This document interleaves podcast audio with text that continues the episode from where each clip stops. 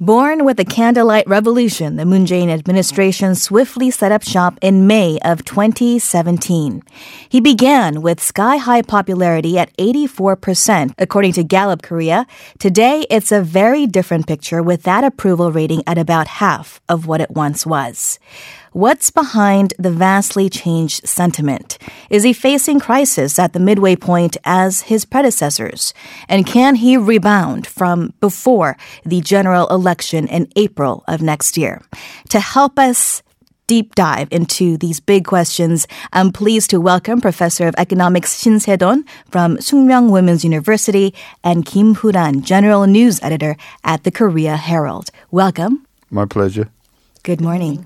All right. Well, Professor Shin, I want to start off with a question for you. Mm-hmm. President Moon Jae-in's administration has championed two overarching platforms, improved relations with North Korea, mm-hmm. and a stronger economy. We'll get to the first a little bit later, but mm. uh, on the point of economy, South Korea's G D P has been shrinking and is shrinking faster than expected, mm-hmm. with the Bank of Korea confirming that uh, the first quarter rates contracted by a seasonally adjusted zero point four percent, marking the largest drop since two thousand eight.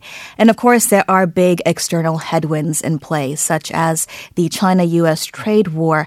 But some do lay blame on President Moon Jae-in's economic policies. So I'm curious to hear from you. What is your view on them? What went wrong with J-nomics, and are they a major reason for President Moon's declining popularity?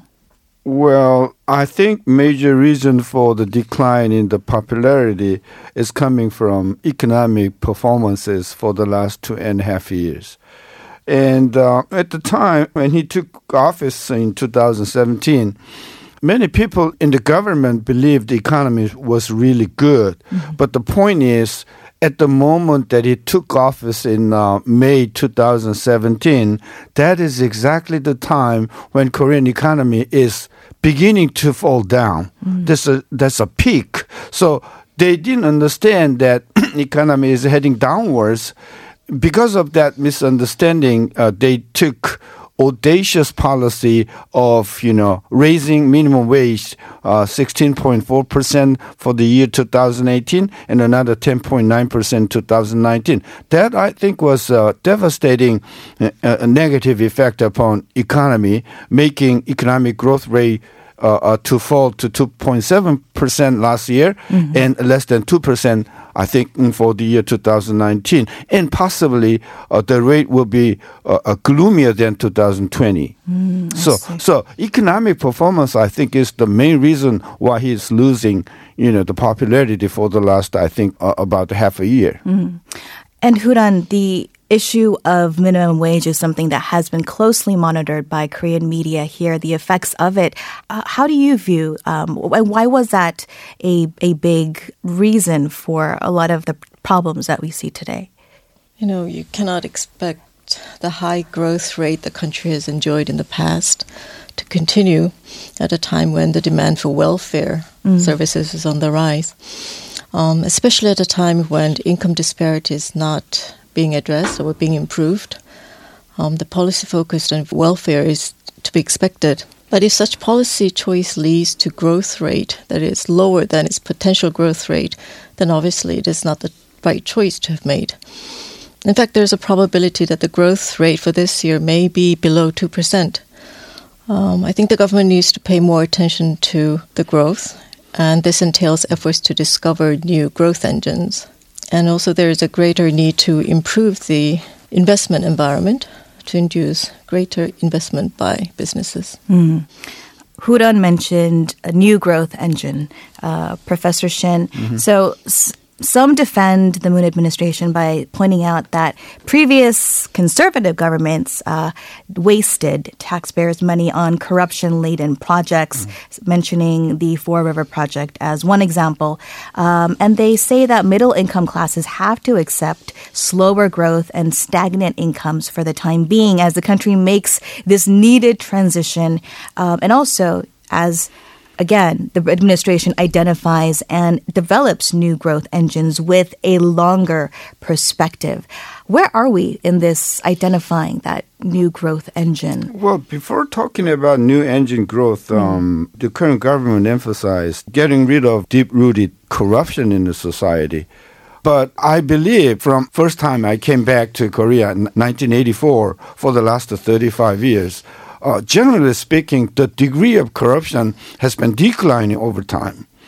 Mm. And also, there has been corruption for the last three or four decades. Right. So, uh, pointing out that corruption is the trouble is right, but it has been so for many, many decades. So, uh, uh, emphasizing that is first very difficult. Mm. I don't think this government will be successful as, as uh, more than any other previous government.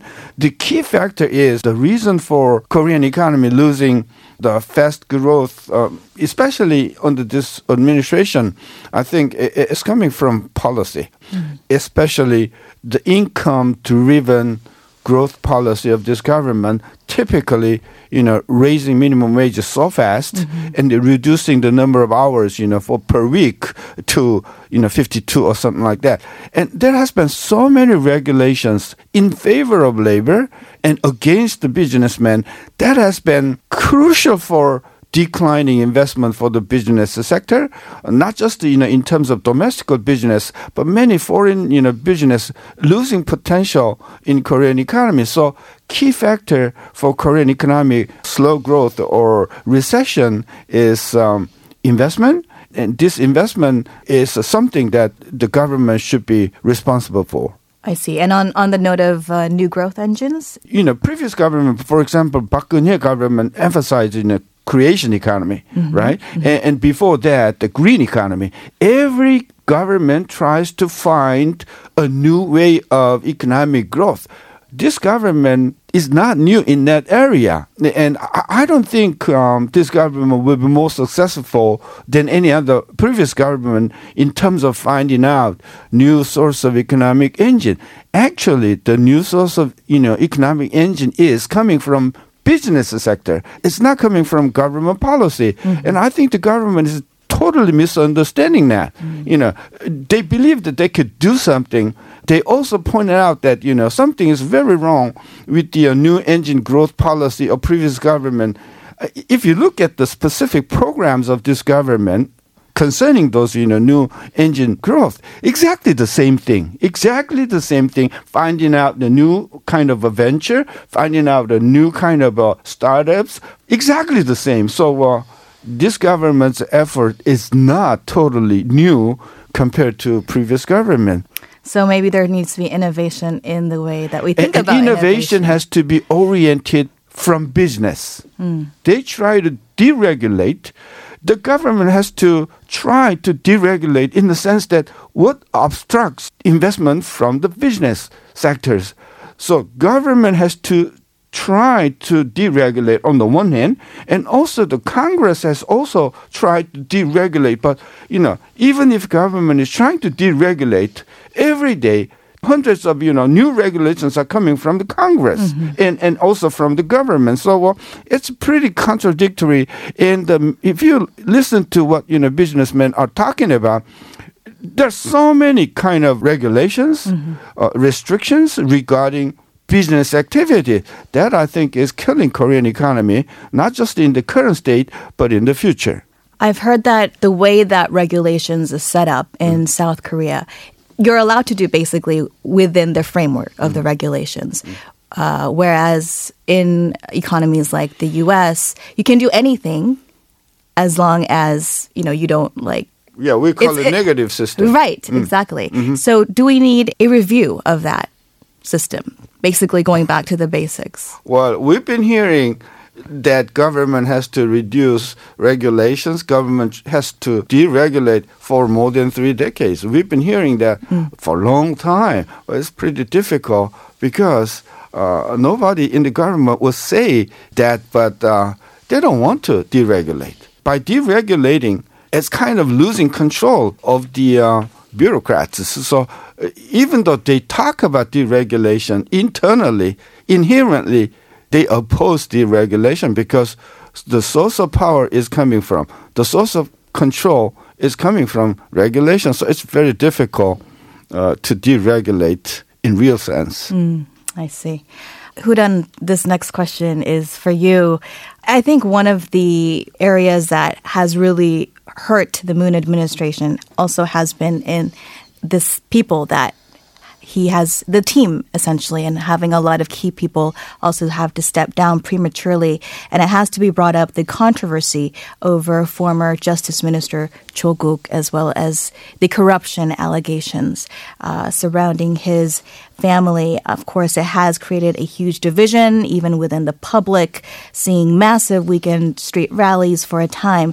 President Moon Jae-in has apologized for causing a lot of conflict. And what's your view on this? Was President Moon too adamant, perhaps, in pushing forward with his pick of Cho Kuk? Okay, prosecutorial reform is something that most Koreans want and support. Mm-hmm. So the administration had good support for this. The crux of the problem was whether Cho Kuk was the only person that could have executed such reform.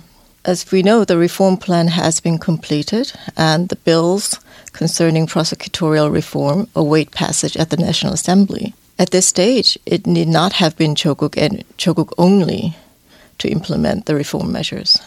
People were outraged by Cho Kuk, basically because he was considered someone who did not walk the talk. And the alleged abuse of power and corruption by Cho and his family dealt a great blow to the administration's value of pursuing fairness. And as a result, the administration lost quite a bit of support. It, at one point, Moon's approval rating went below forty, somewhere in the thirties. That has bounced back up a little. Right, dropping to the historic low. Right. I think it enraged the young people because of this unfairness. Mm-hmm. And you know, the young people are the core support base for this current administration. So it spelled a lot of problems. Uh, in light of the investigations that were ongoing at the time, I think pushing ahead with Cho's appointment was an imprudent move. Mm. By the president. Yes, it did plan the prosecutorial reform plan as a senior secretary to the president for civil affairs, but that did not mean that he was the only person fit or capable of implementing it. I think as soon as the administration realized there were problems with Cho Kuk, they should have not pushed ahead with the appointment. All right. If you are just joining us, you are listening in to The Forum, where we are taking a look back at President Moon Jae-in's first half of his single five-year term. We have the pleasure of uh, discussing this issue with Professor of Economics Shin Se-don from Sookmyung Women's University and Kim Hudan, who is the general news editor at the Korea Herald. So I'd like to switch gears a little bit and talk about that second big agenda item of Moon Jae-in's government. Perhaps it's the first. I don't know. Maybe you can tell me. But when it comes to geopolitical issues, there was a lot of hope. There was initially this, wow, is there spring really finally coming to the Korean peninsula? You may remember the twenty eighteen Pyeongchang Winter Olympics from the depths of what may have been war between uh, the U S and North Korea, at least when it comes to the rhetoric. Uh, we did see North Korea come and join the Pyeongchang Winter Games. And President Moon also met twice with the North Korean leader in twenty eighteen. So this very moment, obviously a very different picture. We're at an impasse while the North has resumed provocations, test-firing weapons. Um, Let's start with a broad stroke. How would you evaluate the president's inter-Korean policies to the both of you? Well, even though it was pretty sensational that North Korean delegations visited Pyeongchang Olympic, mm-hmm. and also the current president had met Kim Jong-un a number of times, and many people greeted that kind of incidents as a pathway to the peace between the two parts in the peninsula, many people, especially older people, had basically fundamental doubt that we cannot believe North Korea. Mm. We cannot believe, especially the ruling groups of people in North Korea. In two thousand eighteen, when there was a Winter Olympic, we could not speak that out. But after two and a half years from that incident, that kind of uh, moments, uh, now believe that we were right. We were right that North Korea is not the part of people that we can frankly talk about the peace. So that, I think, is proven because of the recent kind of uh, invocations of, you know, North Korean launching the missiles, asking for unacceptable kind of uh, charges. Those kind of things, I think, is inherent in North Korea. So I think in that respect, you know, many people, especially older generation uh, now, believe that uh, current government's efforts, no matter how, you know, decent and how serious, uh, it did not come out into a success. So uh, I think we just returned to the previous government in that development of North-South relationship. So, Hudan, would you say that the president was naive in believing Kim Jong-un at his word that he is ready to de- denuclearize, given the right preconditions? I don't know. It's so much naivety as it was a need for the administration to engage North Korea. It's better to engage, in my view, to engage North Korea than to have the two sides remain isolated and not talking at all, as North Korea was test firing several rounds of missiles the previous year. So I actually, I would credit the Moon administration for creating a mood of inter-Korean reconciliation after many years of not talking to each other. The administration also made efforts to bring North to the denuclearization talks. Mm-hmm. Of course, as Professor Shin has noted, they have not yielded results yet, but it's not a short-term project, is it? The entire denuclearization process could take decades even. Mm. So I would say we are at a starting point, and we needed to have made a start at some point. And I think the Moon administration did a fairly good job, decent job of initiating that process. Of course, the current stalemate is something that is not within the government's control. I would say that the inter-Korean relations depend fairly much on how the U S and North Korean denuclearization talks progress. And since the Hanoi summit mm-hmm. between Trump and North Korea's Kim Jong-un ended without an agreement, North Korea has refused any efforts by Seoul to mediate.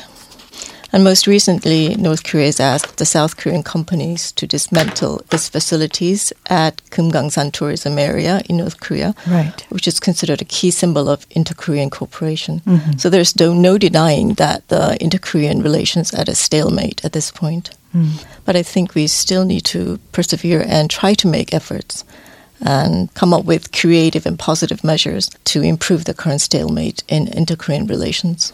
And key to this equation, I guess, would be the United States. Um, China, obviously, is also in the background. Um, but how would you both evaluate President Moon Jae-in's relationship with Washington at this juncture? I mean, back in two thousand eight, he was actually on sh- the short list for Time Magazine's Person of the Year for his uh, skill, considered a skillful negotiator, but now Pyongyang is labeling him a meddlesome mediator, and South Korea is obviously engaged in a lot of different negotiations right now, including uh, South Korea's contribution to uh, the basing of some twenty-eight thousand five hundred U S troops here. So how do you view the U S and South Korea alliance? Is it ironclad, as they say, or given also the intelligence sharing pact that is due to expire later this month, are we at a weaker point in our alliance?